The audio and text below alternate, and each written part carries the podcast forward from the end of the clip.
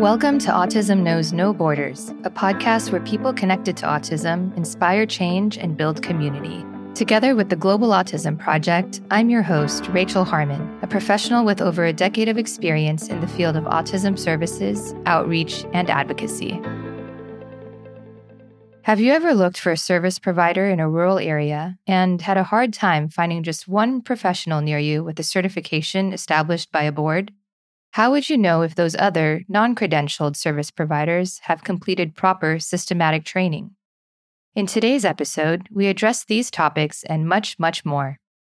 This episode with Maricarmen Hazoury was originally released in July 2020. We're re releasing it today to emphasize the need for a set of professional standards in order to protect families and individuals receiving autism services. When this conversation was recorded, the Behavior Analyst Certification Board had just announced that they would discontinue international certification for behavior analysts. Although the decision initially caused some upset, confusion, and disappointment, other organizations like the International Behavior Analysts Organization, or IBAO, and the Qualified Applied Behavior Analysis Credentialing Board, or QABA, have since stepped up to fill the space. Maricarmen Hazoury, or Kaki for short, is a board certified behavior analyst and the co founder of Centro ACAP, an autism center in Santo Domingo, Dominican Republic. The Global Autism Project partnered with Centro ACAP in 2018, and we have since sent three SkillCorps volunteer teams to provide sustainable hands on training. In this conversation, among other things, we discuss autism awareness in the Dominican Republic and the types of autism services currently available, how Kaki became involved in the field and why she's passionate about using applied behavior analysis to help families, the need for a Spanish speaking certification board, why the current code of ethics for behavior analysts is not completely relevant to Dominican culture, what Kaki has learned from partnering with the Global Autism Project, and which aspects of Dominican culture she's most excited to share with our SkillCorps volunteer teams when they visit. In this episode, discover what's possible when quality care is cultivated from within. And now I present you Maricarmen Hazoury. Hi, Kaki. Welcome to Autism Knows No Borders. Hi, how are you? Great. I'm so excited to have you here. Yeah, this is pretty cool. Never done this before. so you're joining us from Santo Domingo in the Dominican Republic. Yeah. Could you start first by painting us a picture of the landscape of autism in the DR? What is the understanding of and the attitudes towards autism there? So, here in DR, obviously, autism isn't as understood as it is in the States right now.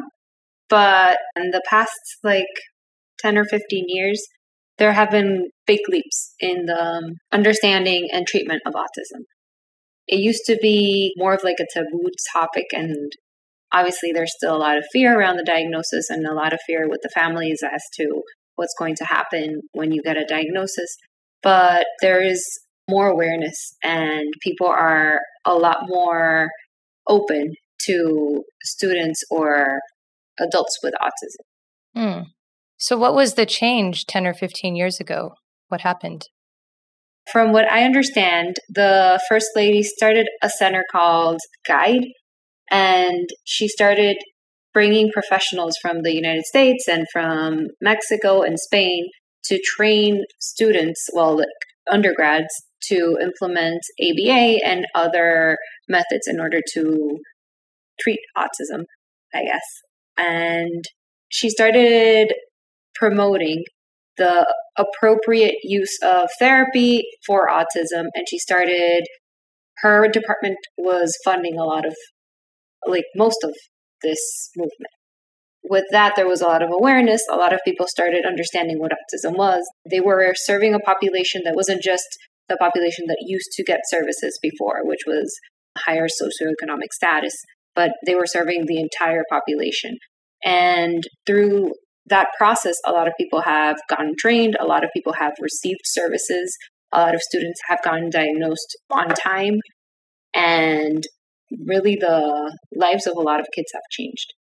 And pretty much like the whole view on autism and how often you hear about it, how often you see it in public, how many people you know that have autism has increased in the past couple of years just because there's more acceptance and there's more awareness.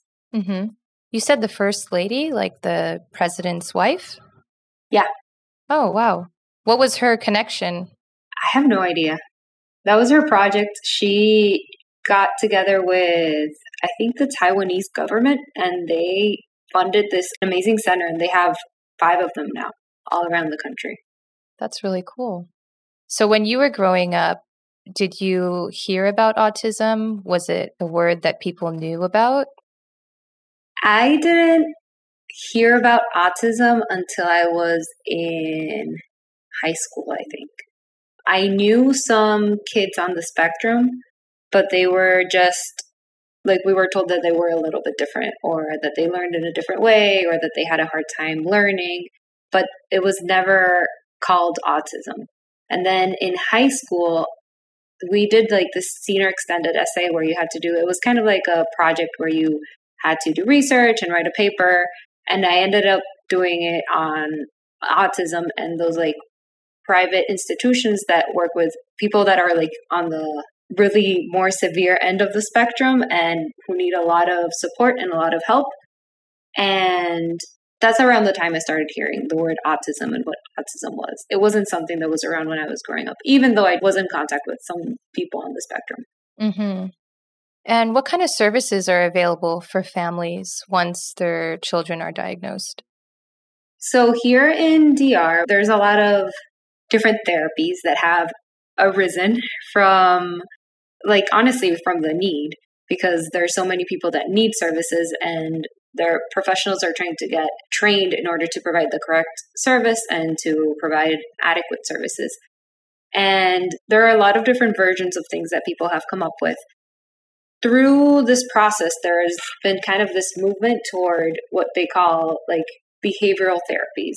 So, a lot of psychologists have taken courses or done some trainings in order to implement what they call behavior therapy. And that's one of the services that is mostly available for kids on the spectrum. There's a lot of professionals also providing services just from what they learn in their psych courses that might be helpful. So, just like a psychologist providing some services to the students, or just psych students providing one on one therapy or one on one support in schools, kind of like a para would do without the training or supervision, which is one of the things that we're trying to improve here we're trying to increase the amount of training and supervision these professionals are receiving before they're implementing these therapies or giving services to the students. Mm-hmm. So, schools are welcoming to having one on one aides in the classroom? Some schools are. Okay. Technically, schools aren't allowed to tell the kid that they're not accepted into the school because of their diagnosis, but a lot of schools aren't friendly to the amount of supports the kids might need or the type of support the kid might need. And some schools are really trying to improve the support that they're providing to their students on the spectrum. And some schools will straight up say, we just can't because we don't know how, which, in my opinion, is a good step just because it's really not fair to tell a parent, yeah, we're inclusive when you don't know how to build an inclusive classroom and you don't have those supports built into your school. Yeah, that's a good point. You mentioned that with more awareness, more families are able to receive services. Are they paying out of pocket or is there some specific government funding? So, for CAID services, the government is funding most of it, and the families receive services through the government when they go to CAID.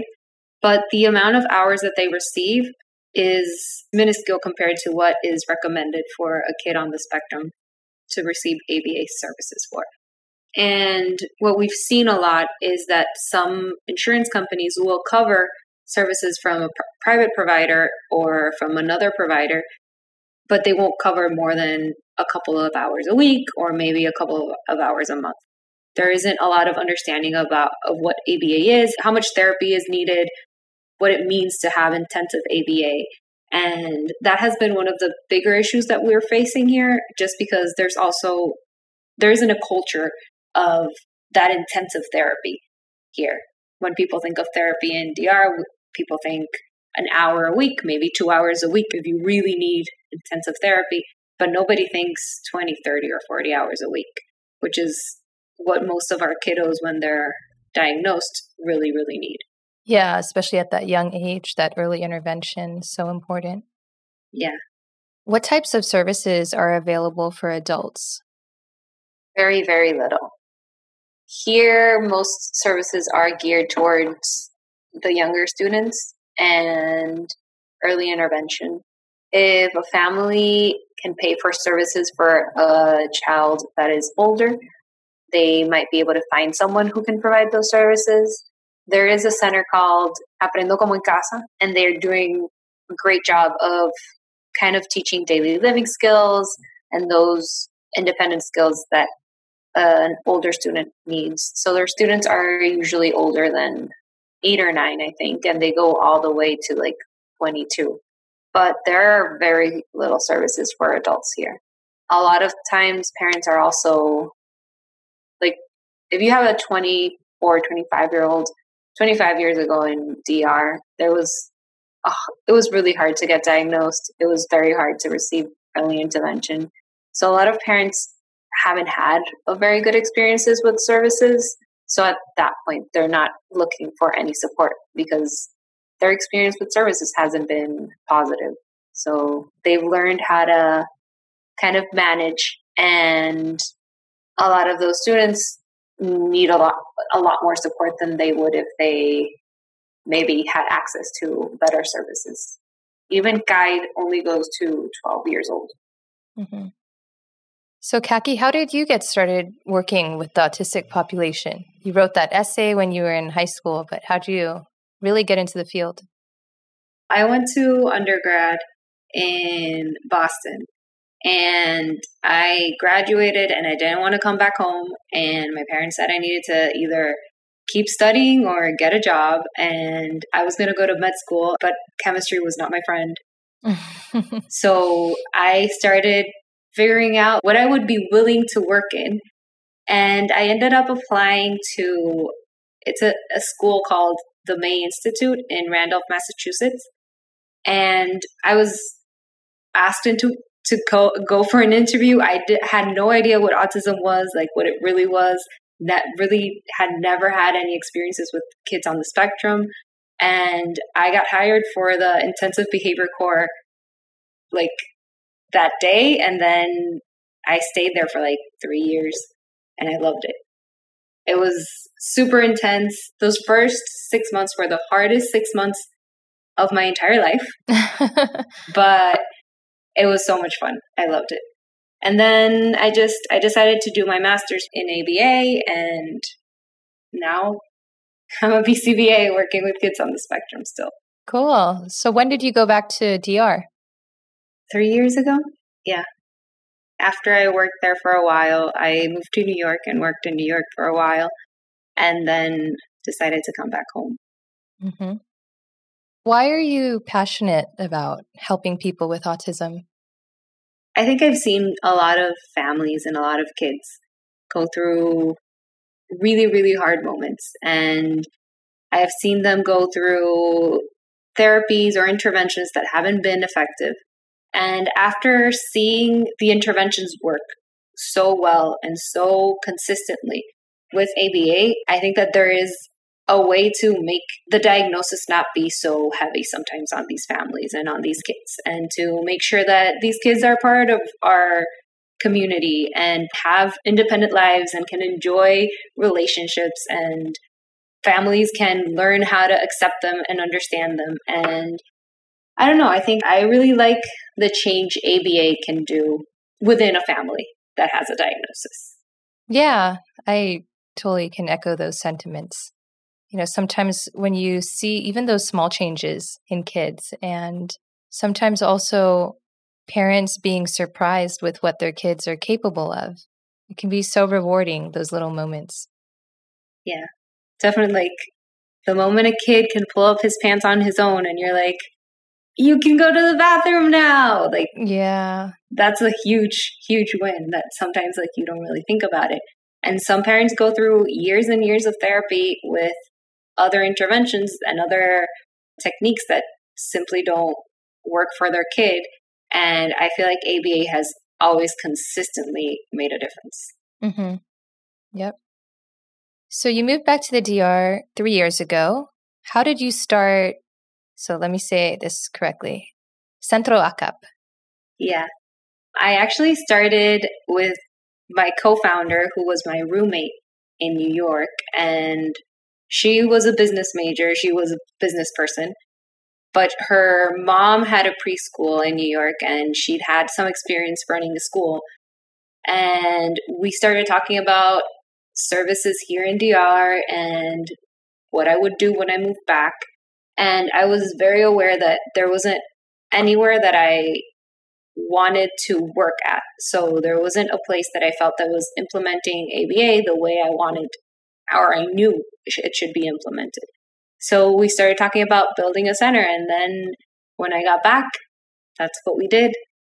It just kind of slowly started happening. Yeah. And how many students do you have now and how many staff? Right now, well, post COVID, we're not even post COVID, but after everything, we have eight, nine students and four staff. For, well, they would be like RBTs. Just to clarify for our listeners who aren't familiar, RBT stands for Registered Behavior Technician. And this is typically the one on one direct staff that works with the kids.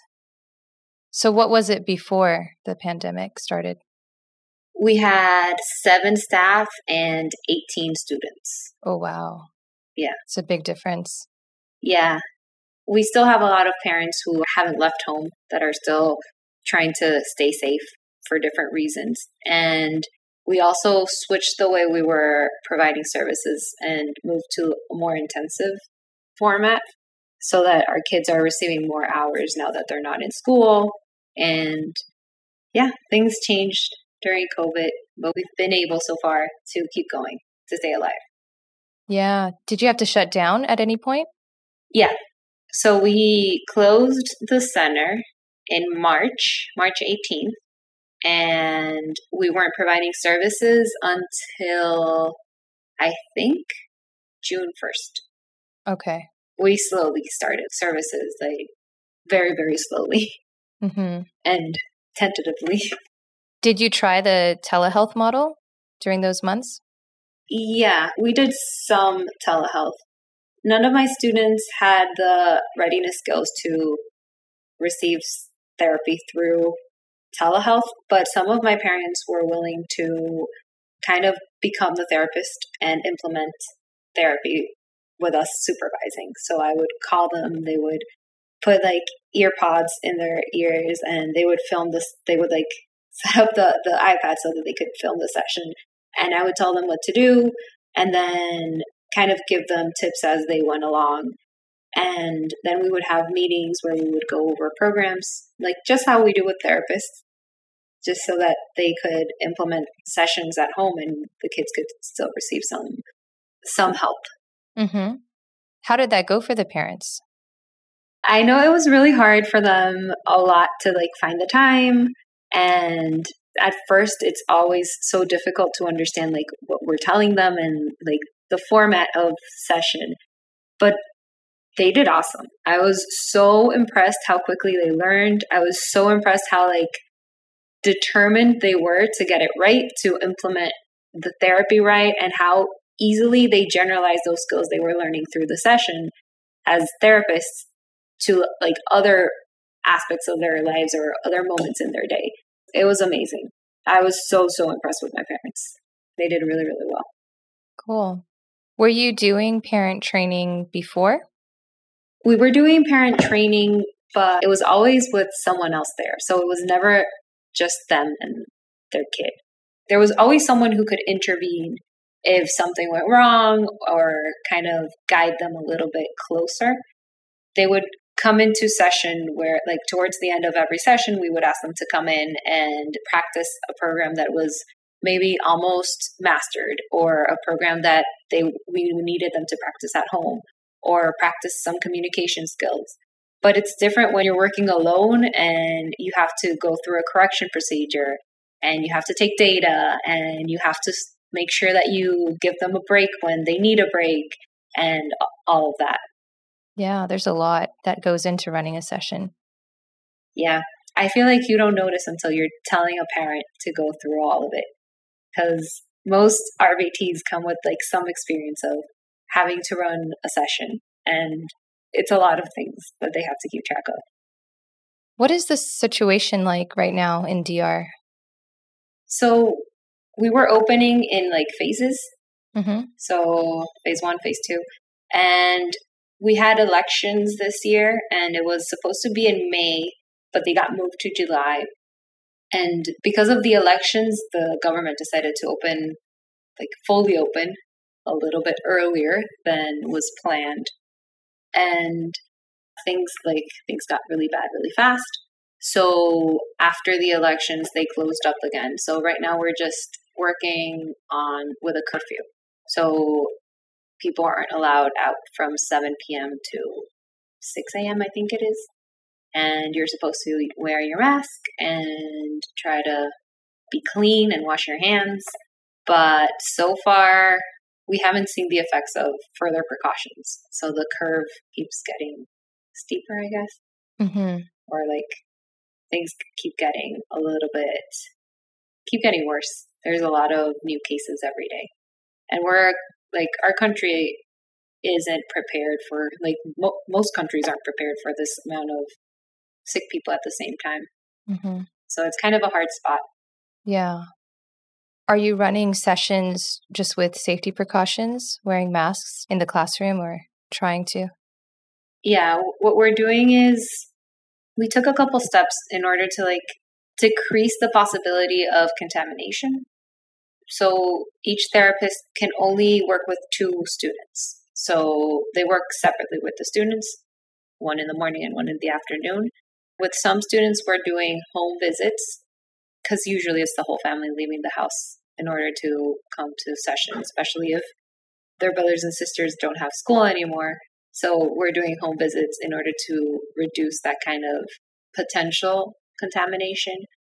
And our therapists are doing the entire session with masks on. We were able to get like masks with like this, they're, they're like cloth masks, but there's plastic in the front so the kids can see their mouths for like those imitation programs and those vocal programs that you kind of need to see what the therapist is doing. They look really funny because sometimes you look at them and it seems like they're not wearing a mask, but it's just because there's a, like a clear shield in the front.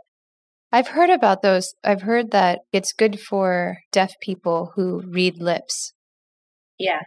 And I think the person who made them was thinking about that population more than us, but it, they really worked for us because we still have a lot of kiddos with like emerging language skills. So they kind of need to see your, your lips move in order for that imitation to happen.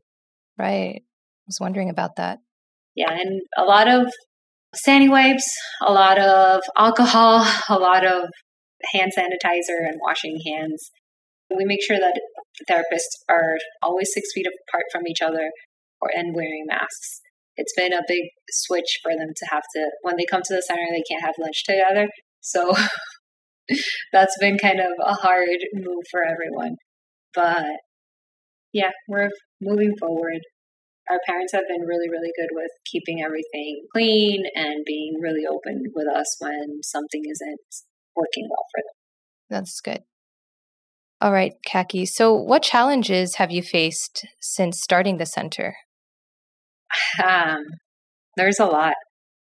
Here in DR, it hasn't been difficult finding professionals who are willing to learn, but it's been difficult kind of guiding them through a different way of therapy because a lot of the staff that have come through ACAP have had experiences before, but not all of those experiences are similar to what we're doing. And a lot of the times we're doing something that is completely inconsistent with what they've done before. And sometimes it goes against what they've been taught before. So that process has been pretty hard when it comes to training. I think it's something that happens a lot anywhere where you're training new staff, but I feel like here sometimes it it's a little bit it's a little bit more difficult because it is so new for the country, ABA, and that way of providing support and providing therapy. That has been a big challenge. The administrative part of the whole project is a huge challenge. I had to learn a little bit of accounting, a little bit of finance, a little bit of business, and a lot of marketing. That has been a whole new world that I've come in contact with for sure. But otherwise, people are so willing to learn and so willing to better themselves and to access new ways of helping their kids. It's it's been pretty great. How would you describe your leadership style? I we did that test with GAP when they came. and I don't even remember what it was. Was it the leadership compass? Yeah, yeah, we did that. And it was like Southwest or something like that. But I don't remember what it stood for. Southwest, yeah, that's the empathy and analytic. You know, a lot of BCBAs are Southwest. So, just to explain a little bit for people, you're referring to this leadership compass, which is kind of like a leadership test that you take based on how you would respond in different situations. And the results of the test put you somewhere on a compass. So each coordinate represents something. And so in your case, Southwest is empathic and analytical. Yeah, that was that was it. And we I remember there was like action and I was like so far away from action. Like not even and I think that I've I've had to like find the action in me in the past couple of years just because it's the only way to get things moving and get things done. But yeah, I think that just because ABA is analytic, you end up falling within that scope too. Yeah. Oh, I can relate to the action part. It's something I've had to learn also. I think maybe in the past I've just hesitated on taking action because I'm second guessing myself, second guessing my decision. I don't want to have any regrets. But I found that that was actually hindering me in moving forward sometimes. Yeah, you get stuck in analyzing every aspect of what could or should be. Yep. That you forget to like actually do something. Mm-hmm. So, how has this played a part in your role at the center? I think things through a lot before I take action for sure. It takes me a while to like come to a decision or sometimes I'll make a decision and, and until I don't think of every possibility, I don't start taking action. but I, it's, I think it's also been, I've surrounded myself with people that are very determined and take a lot of action. So it kind of helps me to like push me forward. And then with the empathy part, it's sometimes like people hear like, oh, that's great, an empathic leader. But sometimes you kind of need to be able to take a step back and make hard decisions. And I feel like during the pandemic, it was it was one of those moments, like just having to make those tough decisions and making sure that it doesn't like break you down because if you're not functioning properly then the whole center falls apart so that's something that is like it's a good thing but it has like everything it has its downside and i don't know i think that you start doing things and you start learning how to do them better right. as you kind of misstep and other people have definitely guided me in all of these processes. And my staff is amazing. So that really helps because they're really good at communicating and give me feedback also. Cool. Could you share a success story related to one of your students? Yeah. We have those little success stories where you have a student who maybe doesn't have a lot of vocal skills and then a year later you look at the data and you're like oh my god he went from zero words to 50 words in a year and it's impressive. And then i had a student who was nine when he started with us and he wasn't independent in the bathroom. He was still in a diaper and we're at the point where he's not in a diaper anymore and he he still needs some prompting to get there but he's going on his own most of the time which is great that's a big big win i also have this student who is a little he's hilarious and he loves attention and he loves giving his mom a hard time and he used to get sick a lot just like kids get sick a lot of like colds and stuff like that. But every time he'd get sick, he would not take his meds. Like there was no way mom could give him like not even that like fruity medicine that you give kids that they usually end up loving. There was no way. They ended up in the hospital having to like give him a shot because he'd get like a throat infection and there was no way he would take the antibiotics. And it got to a point where it was a real problem. And we decided to do this like it was kind of almost like a feeding routine, but for his meds. And we bought this like vitamins for kids, but it was a horrible tasting one. Mm. And he would earn a tiny piece of pizza every time he did a step in the program. And towards the end, he was asking for the medicine. He's like, I want medicine, first medicine, then pizza. and we had this whole program for generalization where mom was going to come in and she was going to do it. And then one day he got sick, and mom wrote me and she's like, So he got sick. I told him first meds, then pizza, and he took his meds. And they haven't had a problem since. Oh, wow. Nice. It's like those weird things that you're like, like people don't really think about, but it became a medical issue just because he didn't want to take his meds and he had all the skills. It wasn't that big of a deal. It was just like, I like giving my mom a hard time sometimes. Mm. And that was one of his things.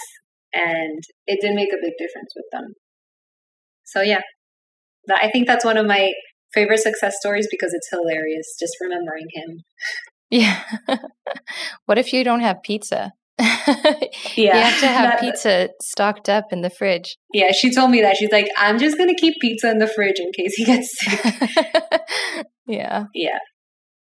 Let's switch gears and talk about the BACB announcement from last December.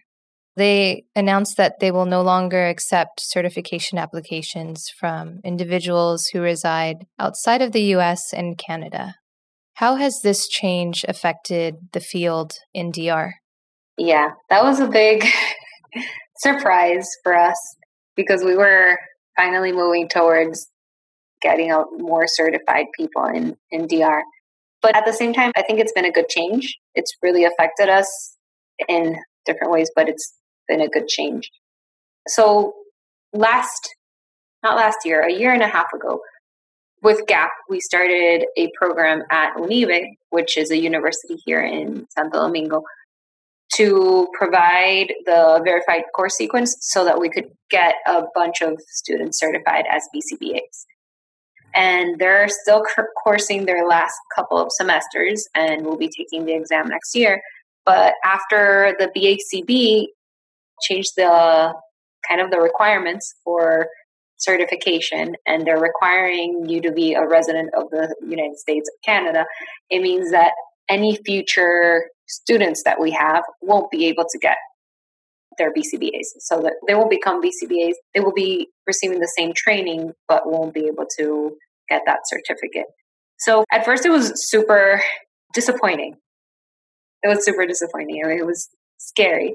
But then it kind of made us realize like it is our opportunity to create our own version of a certification. It is our opportunity to make sure that our government and our legislation reflects that kind of certification here and that it's something that we can definitely do here in DR and use the BACB's task list and the verified core sequence kind of as a guideline or kind of like as requirements to follow so now we're kind of everybody's working towards finding a way to create our own version of a certification. We're trying to come in contact with other countries that are also doing this and trying to see if we can find a way to kind of merge the projects and find a way to certify students so that they still acquire the skills that they have to acquire and aren't providing services without any support or aren't providing services without the skills that they need in order to provide them adequately and are sticking to an ethics code and are well trained. so yeah. I think it's been it's been hard, but I think it was a good move in the end. Yeah. Hey, Rachel here. I'd like to thank Jennifer Damashek for leaving a review and share it with you all. It reads, quote, I'm inspired by listening to this podcast. Rachel interviews pioneers in the field of autism support, people who created a community where there was nothing.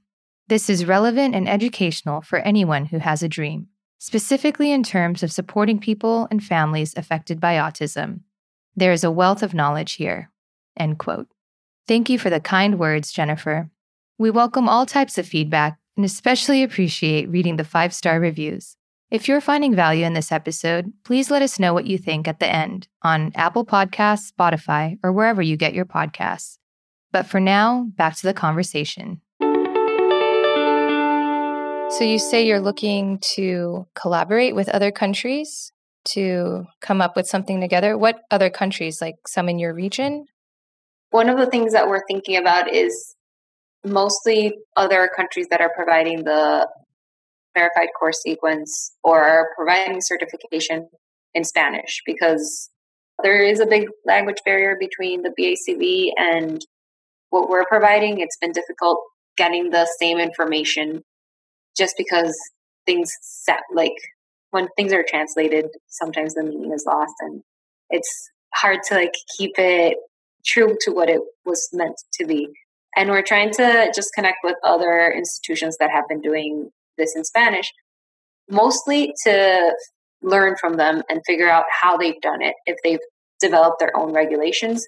And it would be pretty cool to eventually have kind of your Spanish version of the BACB, where we're putting out our own literature and we are maybe working to translate some of those things that are really important and have already been done and need to be translated. Because right now there is no one really doing that. And there is a lot of literature in English that is super important and is really helpful and has already been done. And it would be easier to just translate it than to do it all over again. And it would be great if we could work together in order to figure that out. Mm-hmm. What are some of the other countries that are pioneering this?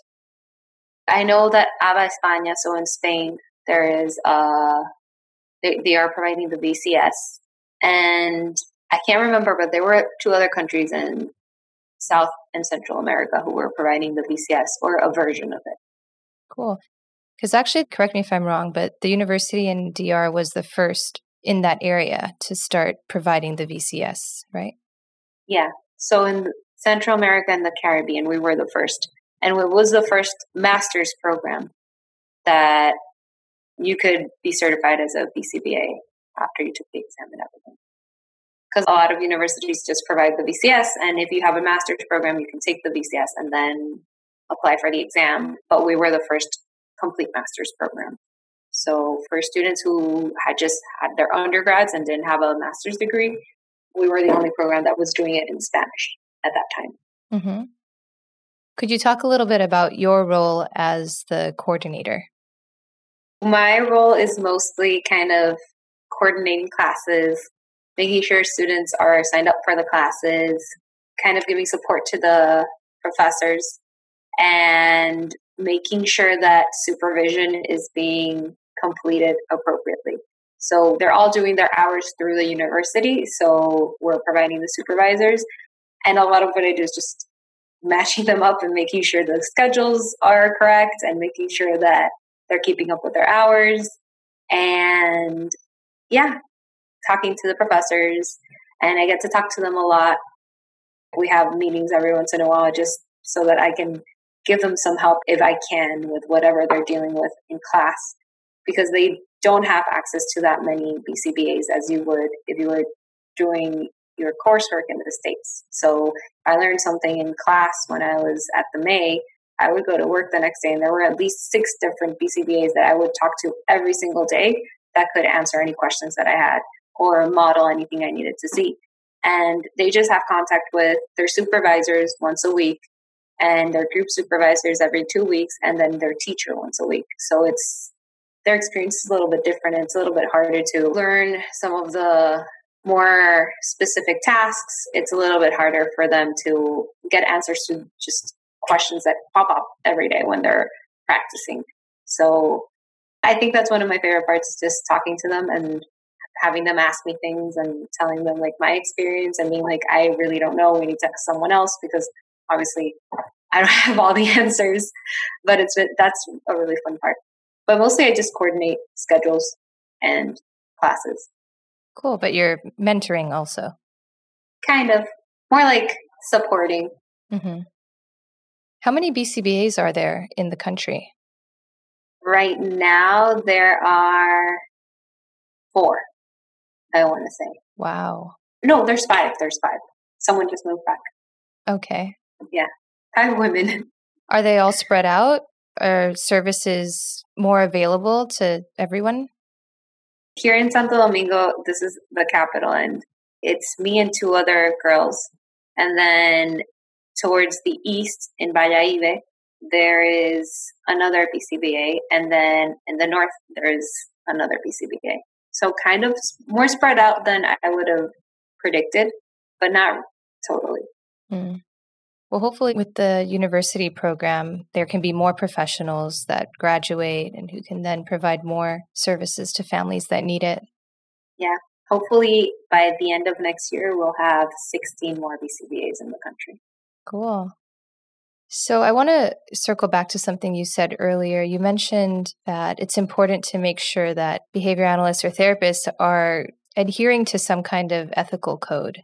And I know that the code that is practiced here in the US is very specific to American culture, you would say? Yeah. What are some different ethical considerations that someone might have in DR? There are two big aspects of the code that kind of conflict with Dominican culture. One of them is receiving gifts and that whole process. And the other one is with dual relationships. And for some reason, for me, they're kind of tied together because kind of like if you're receiving gifts from the family, then it might develop into a dual relationship. And like I get that. But it is a big part of our culture for families to give their teachers and to give the lady that does your nails and to give the person you work with and just like everyone you have constant contact with to give them a gift for their birthday or to give them a gift for Christmas or for teachers Valentine's Day is a big gift receiving moment of the year.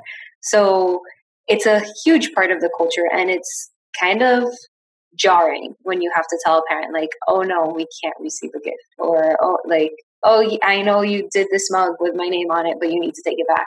So it kind of, I'm not saying it ruins your relationship, but it's kind of hard for parents to get, and it, it is kind of a barrier that you put into that rapport that you've been building with them, and it just doesn't apply to our culture as it does to an American culture because they're just different and people are so used to doing it that it's more shocking when you say like no you can't give me a gift than when you just accept it so that's a big one here that's one that i feel like every person has a hard time with eh, when they hear about it and then for dual relationships that's another big difference that we have because there aren't as many bcbas here there aren't as many people here. And Dominicans are all very closely knit. So when I meet someone new and they hear my name, they're, oh, are you so and so's daughter? Or are you so and so's granddaughter? Mm. Or eh, or they hear my boyfriend's name. Oh, is he related to so and so? And it's very common for people to kind of like try to build your family tree when they meet you. yeah. And most of the time there's some sort of connection because it's a small community and people are very close and people have very very very extensive memories of family histories so that's a hard one to kind of deal with because sometimes you get yourself into situations where you are not aware that there is a dual relationship and then it kind of pops up and you're like, oh man, what do I do now? Who do I refer to? Because there are two other people in the city who are working with kids. And in my case, I'm the only one who's working with teenagers. So where do I refer the, the student to? Because there is this dual relationship. Mm-hmm. And th- those are like two ethical, I guess, considerations that are really hard to deal with here that keep popping up. For us, for, for me, for my staff, for the students, it just, it keeps coming back up because those are two parts of the ethics code that kind of clash with our culture. And it makes sense. The ethics code was built for Americans and we're a whole different culture. So maybe we need to develop our own version of it or maybe define some things a little bit further in order for us to be able to practice safely within the ethical boundaries. Exactly. So you said that you work with teenagers. Do you offer some kind of vocational training or life skills training to prepare them for adulthood? We do a lot of daily living skills. We are looking into vocational skills for one of our students who is getting there because a lot of my teenagers are just teens. They just became teens. And yeah, we are looking into vocational skills for one of our students now.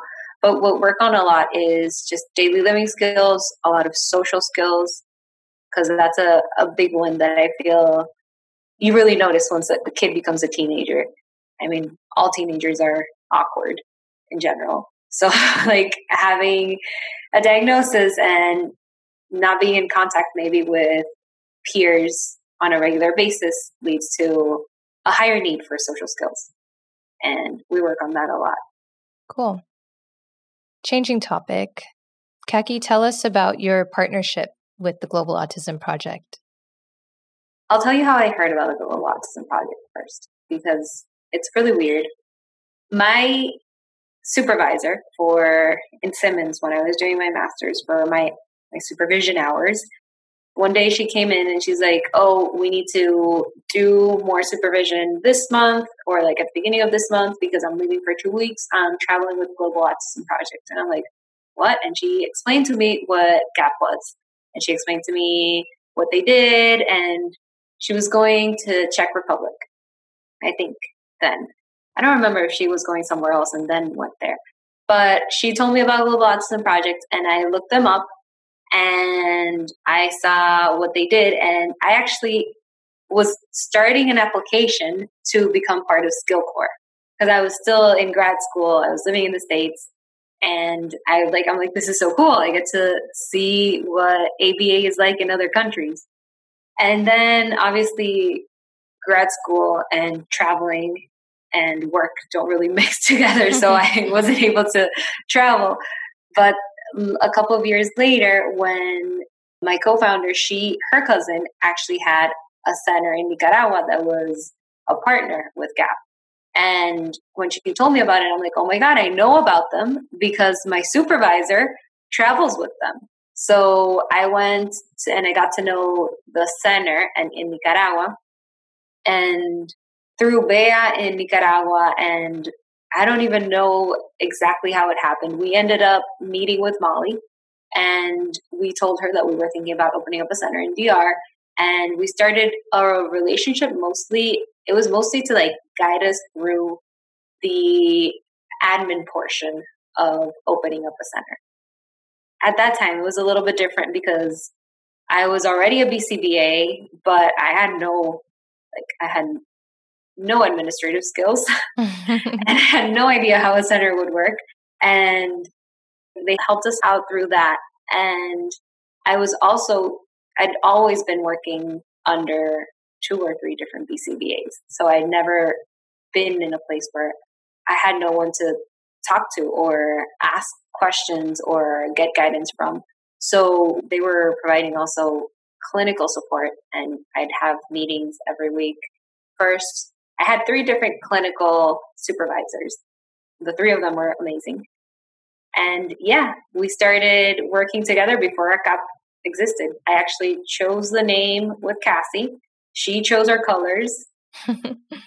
we made a logo that we ended up changing because it was just her and I in the like Brooklyn office making stuff up that wasn't really um, meant to be forever.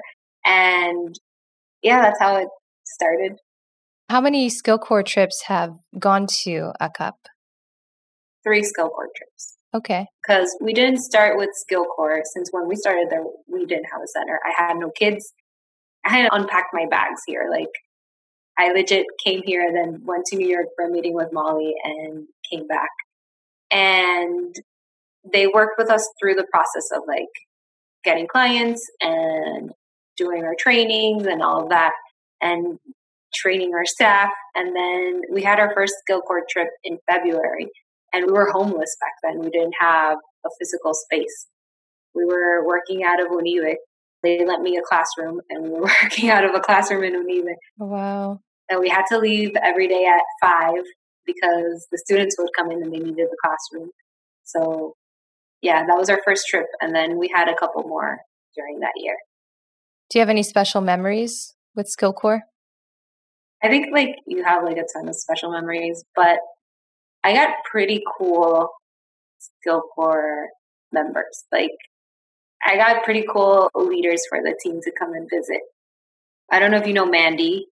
Yep. One of the groups was with Mandy, and it was awesome because she brings a whole different perspective. Because I feel like if you're a BCBA, you only think in ABA world, and everything is ABA, and she does bring that kind of teacher side of it, and it, it was awesome for our center. Shout out to Mandy Childs. She's going to be so excited to hear from you. She became the SkillCorps coordinator last year. Well, things have kind of shifted now that we're reinventing ourselves as an organization since we can't travel internationally. But yeah, Mandy's awesome. She was great. And I feel like that SkillCorps trip was really, really good because we just moved into the center and we were organizing everything and it kind of helped us build it was a great team building experience when brittany came she was our first SkillCorps trip and it was amazing because she helped me set up everything that had to do with supervision and everything that had to do with like procedural integrity and it was so good it was like she was a lifesaver and then for my last SkillCorps trip my supervisor from grad school, Ksenia, actually came on the trip. And it was like last minute, super unexpected. And I'm like, because she's like, she's my supervisor. She she taught me everything I know. So she got to come and see the center and give me feedback, and it was it was awesome. Wow, that must have been so special for her to see how much you've grown over the years too. I hope so. What part of Dominican culture do you like to share with teams when they visit? DR is a tourist country. So everywhere you go, it's like tourist friendly. A lot of people speak English. A lot of people in the service industry speak, speak English. So it's a country that it's really easy for you to come and just find your way around. We try to give them kind of ideas of things that they can do, places that they should visit. But we always do a it's a little weird. And sometimes I tell my friends, and they're like, "Why are you taking people there?" And I'm like, "Because I love it." we always do this like team lunch or dinner where we go to this place called Adrian Tropical, and it's like it's our version of IHOP but better. Okay. Because it's like a late night eat place, ah. but it's also a great place to go to lunch, and it's all Dominican foods, and you can go there and everybody can try different Dominican foods, and they always have a ton of seating. It's very Dominican themed, and I love the food there. And people are like, "There's so many better places," and I'm like, "Yeah, but there's no place like that place." so we take them there always. I think that what we mostly share is the food. Mm-hmm. We're big eaters, and I feel like all the SkillCorps teams have left with a couple more pounds than they came in a good way because yeah, the food is so good that people are just like they spend two weeks eating. What are some of your favorite Dominican dishes? I'm obsessed with sancocho, which is like a stew that has 10 different kinds of meat and like all of the um, root vegetables that you can think of. I think they're root vegetables like plantains and yuca and stuff like that. And I love it. Like I'm obsessed with it. I will eat it anytime it's offered. It doesn't matter. I, I love it. Mm, that sounds delicious. It is. It sounds weird, but it's delicious. I promise. so, Kaki, you attended Global Summit last August in Bali. That's where we met, actually. Yeah. What was it like for you to spend that week with all of the partners? It was pretty cool. I feel like I went into a different dimension of life because, like, with the jet lag and Bali, and you're meeting all these people that you've heard about for so long, and you're actually staying in the same house as them, and you're hearing about their stories that are so similar to yours, but in a completely different language in a the other side of the world. And it was great. I loved it.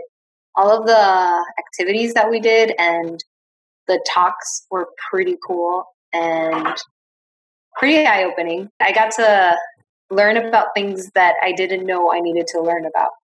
Since, like, a lot of what leadership is, you don't really learn about in school, and nobody like sits you down before you start a center, like, oh, these are the things that you need to do to be a good leader. It's like those things that people are kind of assume that you just know, or you either have it or you don't. But it was great, like, getting some guidance and seeing all the parts of it it was really fun. And the food was amazing. Oh, yeah, that too. Well, Kaki, it's been a pleasure speaking with you. I'd like to close with one last question. Seeing as how you're really involved with the university program there, do you have any advice for students who are trying to pursue their certification to become a behavior analyst? Yes. I would say try to find people in the field try to always ask questions. I think that one of the best skills I learned when I was in grad school was to ask questions when I wasn't sure, when I didn't understand. And in the end, like every question you have, somebody else has had it at some point, and there is usually an answer to it. And when there isn't an answer to it, then there's something missing in either the program or the technique you're learning or the concept you're trying to understand. So, my advice, I think, to everyone is just try to ask as many questions as come up in your mind. So, like, always don't ignore a question. No question is too small or too stupid. Ask questions. Mm-hmm. Yeah, that actually kind of falls into our training model too the Socratic approach. Yeah. This is something we do a lot when we visit other countries and other cultures just ask questions. That's how you learn. That's how you come from a place of humility and just being open minded. And it's a big help with parents too. Mm-hmm. So when you're writing a program and you're not sure where to go, start asking questions and you'll find your way there. Exactly. All right, Kaki. So if people want to learn more about you, if they want to learn more about ACAP, do you have like an Instagram? Do you have a website? We have an Instagram account called centroacap, which is essentially our full marketing platform. And we try to post a lot about ABA and helpful tips for parents and professionals. Cool. Yeah, we'll post a link to that in our show notes. All right, Kaki, thank you again. Thanks for your time. Thank you for coming on the show and sharing a little bit about your culture with us. Always, thank you. If you enjoy this podcast and you'd like to support our mission, please take a moment to rate the show and leave a review. You'll be helping us to continue spreading autism awareness and acceptance around the world. Thanks for listening to Autism Knows No Borders. Take care.